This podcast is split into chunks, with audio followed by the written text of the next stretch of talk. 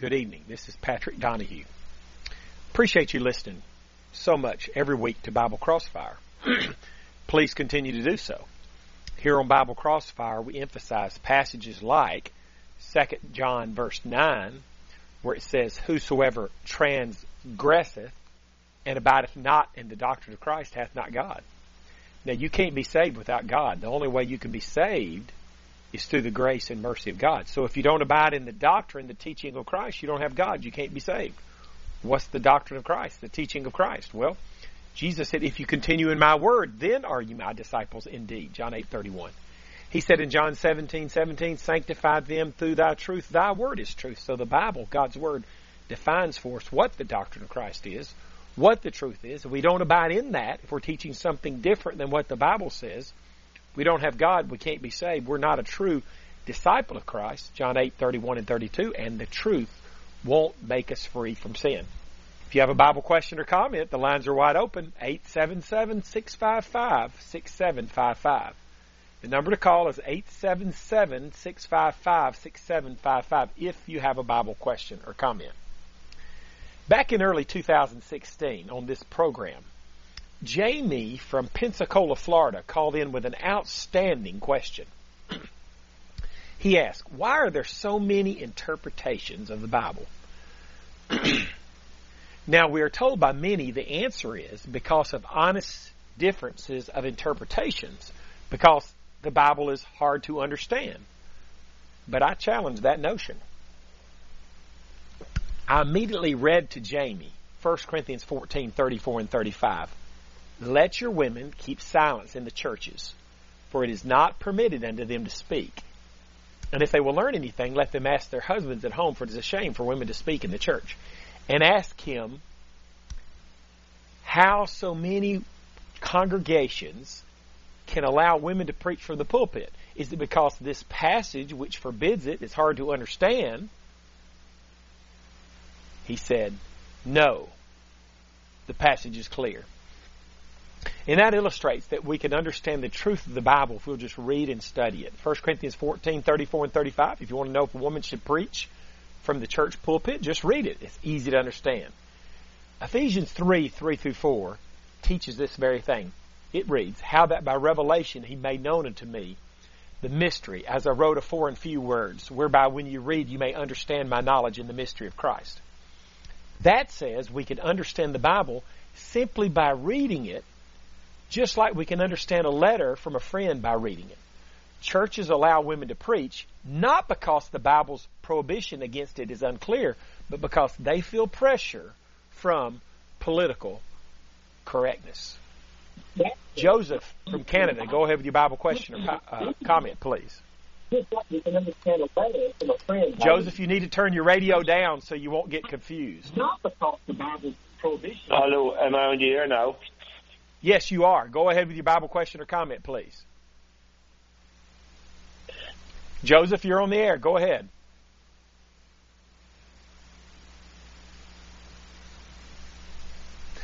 Well, looks like uh, Joseph uh, may have got confused because he had his radio on. I'm guessing he didn't understand what was going on. You got to turn that off so that you won't uh, get confused by the back feeding, I guess because there's a little delay there. We're talking about why there are so many interpretations of the Bible. We looked at 1 Corinthians 14, 34 and 35. It's clear women shouldn't preach from the pulpit, yet most churches allow that. It's not because that verse is hard to understand. I mean, it says it's a shame for women to speak in the church. What's hard to understand about that? the reason is churches don't use the Bible as their authority anymore. They have they have the wrong authority. To illustrate this, let me give you this quote. from the Watchtower Witnesses, the JWs. This is a pretty amazing quote, an admission on their part. It says, We find that people cannot see the divine plan in studying the Bible by itself. We see also that if anyone lays aside the scripture studies, they're talking about the Watchtower magazine, even after he has read them for 10 years, if he then lays them aside and ignores them, and goes to the Bible alone, our experience shows that within two years he goes into darkness. On the other hand, if he had merely read the scripture studies and had not read a page of the Bible, he would be in the light. You see, so the Watchtower religion believes their false positions, not because the Bible is hard to interpret, but because they position their literature above the Bible in what they're going to follow. See what they said? They said basically you'd be better off reading our scripture studies than reading the Bible. If you read our scripture studies and don't read the Bible at all, you'll be in the light. But if you read the Bible by itself without our scripture studies, you'll be in darkness. And so they have the wrong authority. And a lot of denominations do that with creed books and confessions if they let them take priority over Scripture. And don't we do the same sometimes with favorite preachers? Do we sometimes accept what they say without making sure it matches up with, with what God's Word actually says? Another reason that there's so many different interpretations of the Bible, and it has nothing to do with the Bible being hard to understand, because for the most part it's not, is that some people let tradition trump Scripture.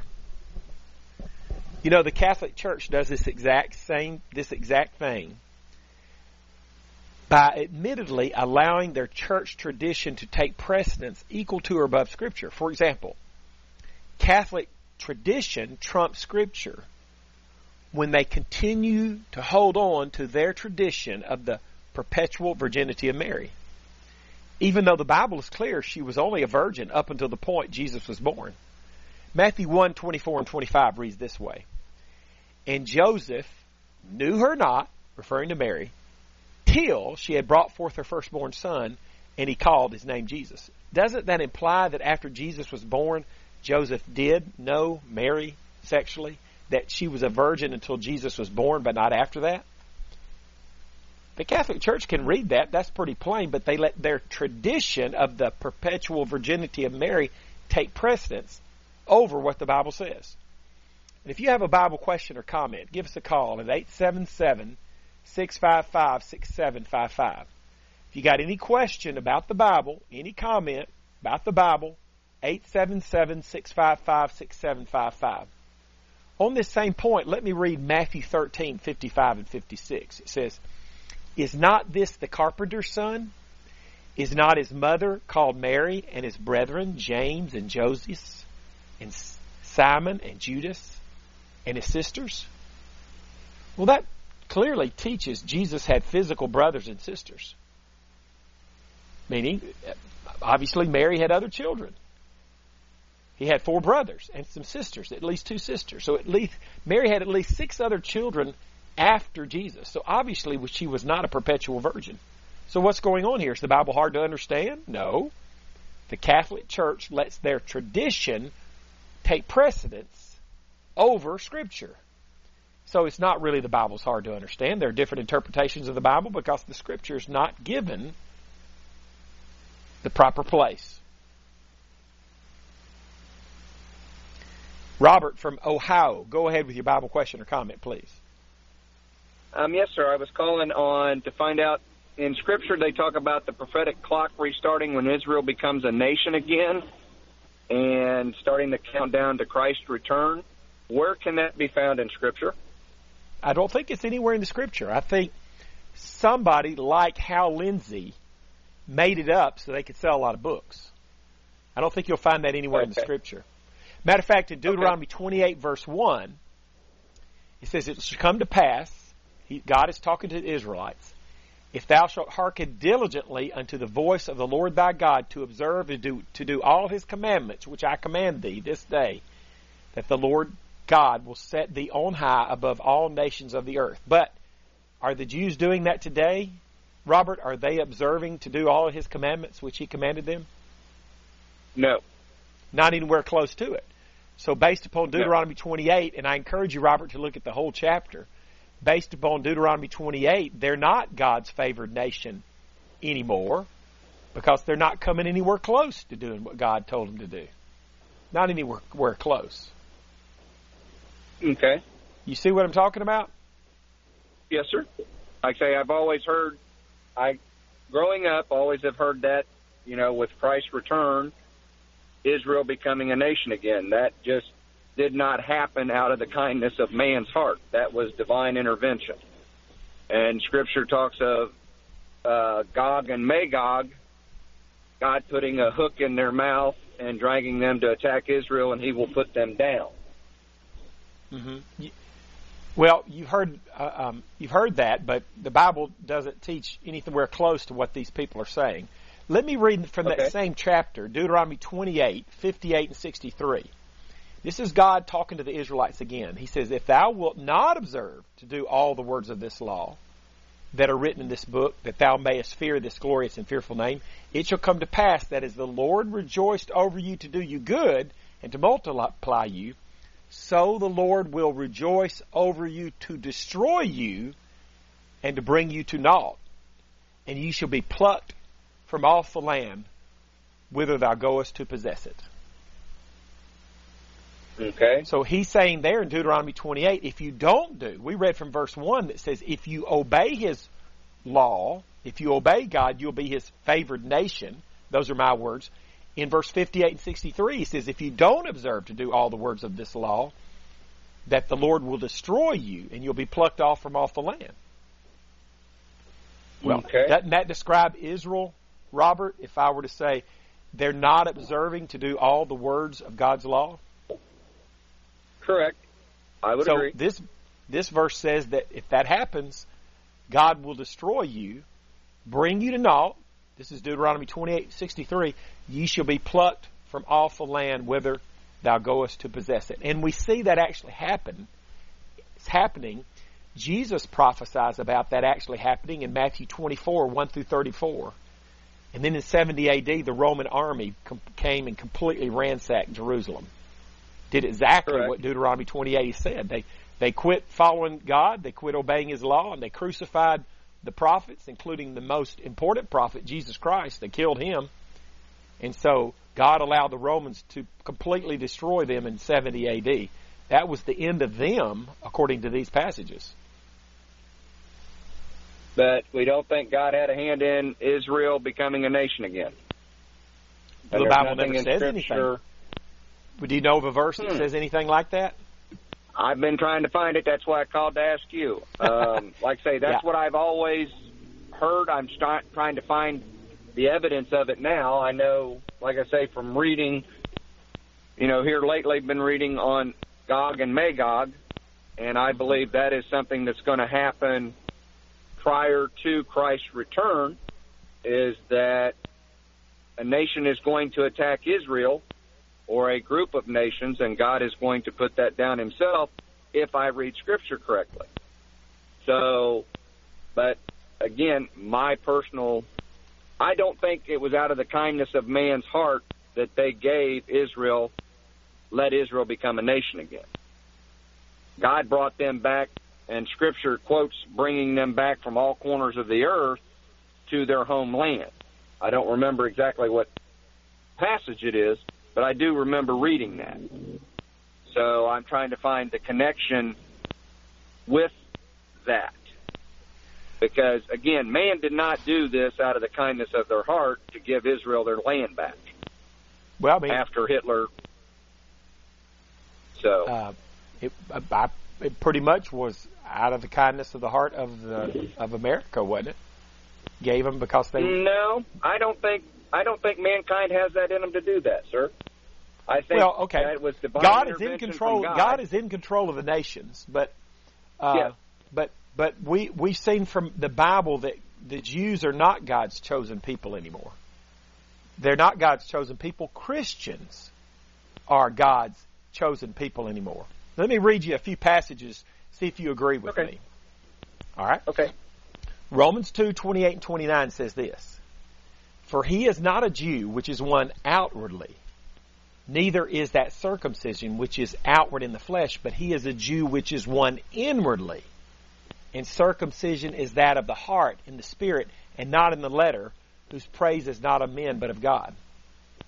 So by the time Okay. the New Testament comes along and Paul writes Romans, he's saying, you, for you to be a Jew, it has nothing to do with your physical birth, circumcision, or anything like that. It has to do with your heart, whether or not you're a follower of Christ. Correct. Let me let me confirm that again with another passage, Galatians three twenty six Okay. through twenty nine. All right, right. Listen to this, Robert. It says, For you're all the children of God by faith in Christ Jesus. For as many of you as have been baptized into Christ have put on Christ. There is neither Jew nor Greek, there is neither bond nor free, there is neither male nor female, for you're all one in Christ Jesus. And if ye be Christ, then are ye Abraham's seed and heirs according to the promise. So according to that passage, Robert, you're Abraham's seed not because you're physically born of Abraham and you're an heir uh, and you're an heir of Abraham's promise, not because you're physically born of Abraham, a physical Jew, but because you have become a child of God by faith by being baptized into Christ. And he said, there is neither Jew nor Greek. In other words, it doesn't make any difference whether you're Jew or Greek physically anymore, Jew or Gentile. If you become a child of God by faith by being baptized into Christ, now you're Abraham's seed and heirs according to the promise. And that's Okay. why Galatians 6 verse 16 calls the Christians the Israel of God.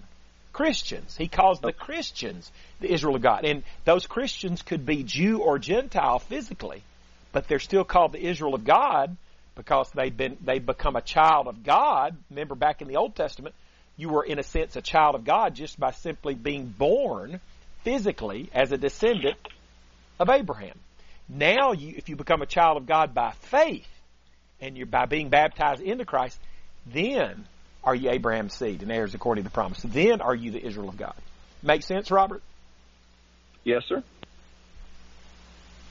And so Still trying to put a few things together. Like say, I've you know, with the Jewish faith, Israel, everything else. Like say, going through Scripture and reading Scripture, just you know, because you read it once, you read it twice, you know, you try to figure out exactly what's going on. Like say, sometimes it makes sense the first time, sometimes it makes better sense the second time. yeah, Um, and I would encourage you to keep studying. Let me give you a little illustration of why these so-called preachers that write books, they Robert, they make up a lot of stuff that that's oh yeah, not actually in and you the have Bible. to go back to Scripture. Yeah, because they want to make they want to sell books. Let me give you an example of this. For example, in your reading of these kind of books, what have you learned about the Antichrist? What Uh, what have those books told well- you about the Antichrist? that he is going to be a very charismatic person to fool the multitudes. He is going to claim that he is God. Okay, and that Um, is it, uh, some one is it like one person that's going to become a political uh, well, you, uh, get into political power just before the second coming of Christ, right? And that's what that's what those books say, right? well, it, you know, when you read Scripture, it talks about the Antichrist and the false prophet. So it's kind of a tag team situation going on, in my opinion. You have both of them, you know, Well- working together to deceive man. when you say when you read You know. scripture, what you really Okay. meant then, I'm not trying to be ugly, is you read a book that told you about that, but the Bible doesn't say anything like that. Let me give an example. The Antichrist is mentioned, I think, four times, and they're all in the book of First, Second, Third John. Here's First John two eighteen. Listen to this, Robert. It says, "This is First John two eighteen. It says, "Little children, it is the last time, and as ye have heard that Antichrist shall come, even now are there many Antichrists." Now, so John Yes. is writing back in the first century. He not only says Antichrist exists back then, but a bunch of them. Many Antichrist. So there's nothing I in the Bible that. about the there's nothing in the Bible about one Antichrist coming and getting political power before the second coming of Christ. That's something that somebody made up in a um, I- book. No, I believe that the Antichrist will come into power after the church is removed from the world. Do you have any Christ verse? returns and removes the church, huh? Do you have any verse that says anything like that? Um, there's one where it says one will be in the field, two will be working in the field, one will be gone. I don't remember the verse or chapter. Well, that's in Matthew 24. But Matthew 24 right, doesn't and mention that's the where Antichrist. Christ is talking about returning. yeah. where he okay, but okay, but Matthew 24 doesn't mention anything about the Antichrist. No, it does not. But So, is there any I verse guess- that gives? Is there any verse that says anything about the church being taken away and then the Antichrist is going to come? Um, not that I can recall right off the top of my head, but again, you know, there's talk of taking the mark of the beast to do business and everything else. Let me read to you a passage in First Thessalonians, chapter four. Okay. And what you were talking about Okay. there, the church being taken away, I think you were talking about what some people call the rapture, right? Whereas the Yes, sir. Christians are take up, taken up out of the world. Okay? That comes that word comes from First Thessalonians four seventeen. Let me Okay. just read. It says, um, uh, I'm going to read First Thessalonians four seventeen. It says, "Then we which are alive and remain shall be caught up together with them in the clouds to meet the Lord in the air, and so shall we be ever be with the Lord." I, I, no, I, I, should start in verse sixteen. It says, For the Lord himself shall descend from heaven with a shout, with the voice of the archangel, with the trump of God, and the dead in Christ shall rise first. Then we which are alive and remain shall be caught up together with them in the clouds to meet the Lord in the air, and so shall we ever be with the Lord. Now this Yeah. is, would you agree, is talking about the second coming of Christ. That's what you said a while ago. And the Christians Yes. that are on the earth will be called up to meet him in the air, right? Yes. But guess what? The Antichrist is not going to come after that because when Christ comes back, that's going to be the end of the world. The earth is going to be burned up. Did you know that? When Jesus comes back and then Um, the Christians meet him in the air, Yeah. that's the at the Well, end of the world and the earth's going to be burned up. Hmm. Well, I guess Let me we- read that to you. I don't know. I'm. I'm right, let me read that. Let me read that I read to you. Revelation, huh? Let me read that to you. Second Okay. Thessalonians chapter Second Peter chapter three verse ten. Again, it's talking about the second coming of Christ. The beginning part of the Uh-huh. chapter lets you know that it's talking about the second coming of the Christ. But it says that the day of the Lord will come as a thief in the night, in the which the heavens shall pass away with a great noise, and the elements shall melt with fervent heat. The earth also and the works that are therein shall be burned up. So the Antichrist is not going to come back, is not coming after that because the earth's going to be burned up. As a matter of fact, what we read in 1 John 2 is that the Antichrist, plural, many Antichrists, existed during the days when John first First John was written, back in the first century time frame. So Isn't that what we read? basically what your what your what your interpretation of Scripture and mine with Revelation and God pouring out all the damnation on the earth. Do you think the church is going to be here for that then? The Great Tribulation, Okay. where we have the two witnesses for a hundred and for a thousand and forty days. Remember, Robert, Do you everything you're talking about, everything you're talking about was made up by a guy who wrote No, a no, book. no. That's scripture. No. That is scripture. Revelation is in. No, where is I'll the scripture? It, sir. All right, there's it's no, in no. Revelation where it talks about the two witnesses. Yes, Correct. But it there is a it, there is a scripture that says there will be two witnesses that go that we we assume will be around Jerusalem, and they will witness for a thousand and forty two days, and then the beast they will kill them, and it says this in Scripture. I've read it that they will kill these people, these two super witnesses of God. When God Let me read you some hand and lets passages. them kill them. Robert, Okay, Revelation ahead, 1 1, the revelation of, of Jesus Christ, which God gave unto him to show unto his servants things which must shortly come to pass. Verse 3 says, The time is near. Chapter 22 10 says, The time, talking about what happened in the book of Revelation, the time is at hand. So all of those things talked about in the book of Revelation that Robert was referring to were to happen in the first century time frame. We're going to have to go off the air. If you would like the free home Bible study, one hour free home Bible study, I'll be glad to do that with you.